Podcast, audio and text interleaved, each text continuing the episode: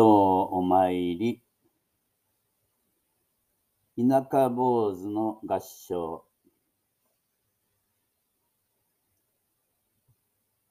私はほとんど毎日一人で食事をしています。いわゆる孤食という日々です。心がけているのは、できるだけ自分で料理を作ることです。朝起きて、何品かのおかずを作り、できるだけだしじゃこやかつお節などからだしを取り、味噌汁を作ります。食べ終われば、全部のおかずの名前を声に出していい。ごちそうさまでした。と食事を終えます。まあ、これは、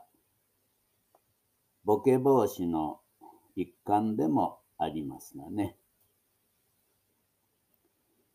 ごちそうさまは誰かにご馳走されたとき、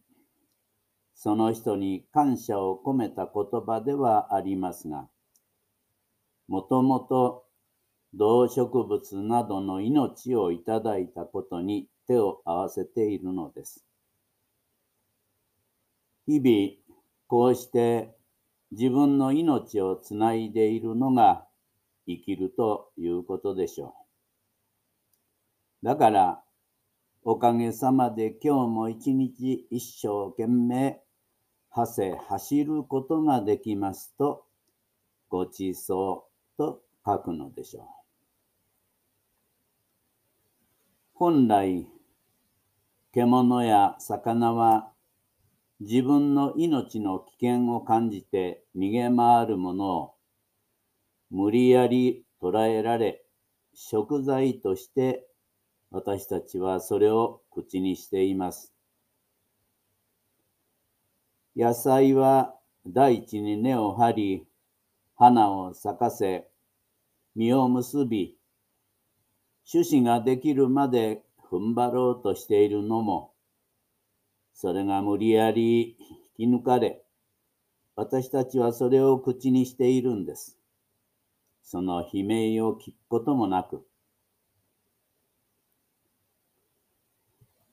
よくお話しすることですが、食うことは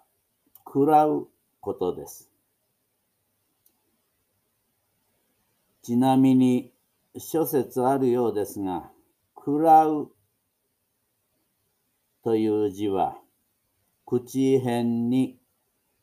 食、食べるという字を書きますが、右の食食べるは、人がひざまずいて、左側にある口の容器のものを食べている様子を表し、人冠の下、それは全部人の体ですが、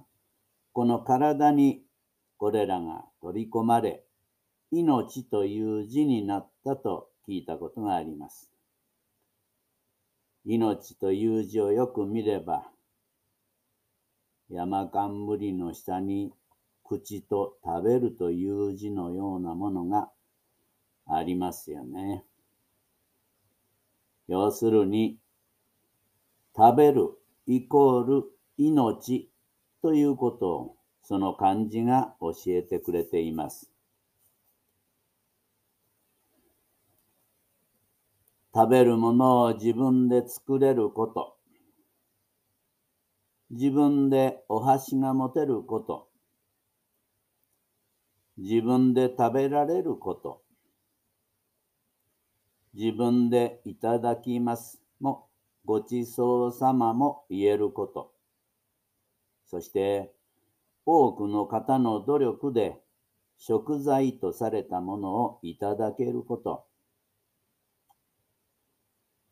感謝しても感謝しきれないものがあり、こんなに幸せなことはありません。今朝も一人で大根、人参、お揚げちゃんのお味噌汁、